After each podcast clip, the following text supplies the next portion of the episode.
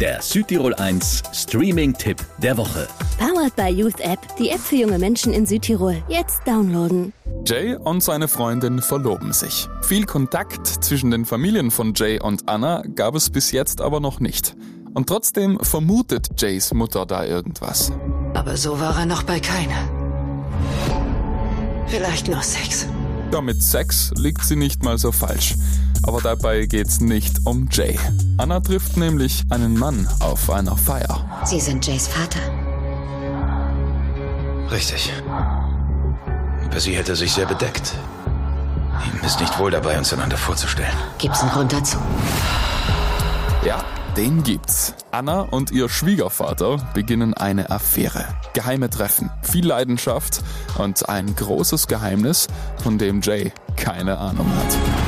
Ich habe dieses unwiderstehliche Verlangen, bei ihr zu sein, die ganze Zeit. Und ich liebe dich, Anna. Dieses Geheimnis droht aber aufzufliegen durch das Tagebuch von Anna. Was steht da drin? Meine Gedanken, Träume, Momente, die ich nicht vergessen will.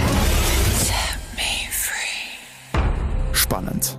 Voll mit Sex und Lügen. Und einfach gut und geschmackvoll gemacht. Es erinnert so ein bisschen an Fifty Shades, aber mit noch mehr Geheimnissen. Die Serie Obsession auf Netflix. Von mir gibt's viereinhalb Streaming-Sterne. Der Südtirol 1 Streaming-Tipp. Immer mittwochs ab 18 Uhr auf Südtirol 1.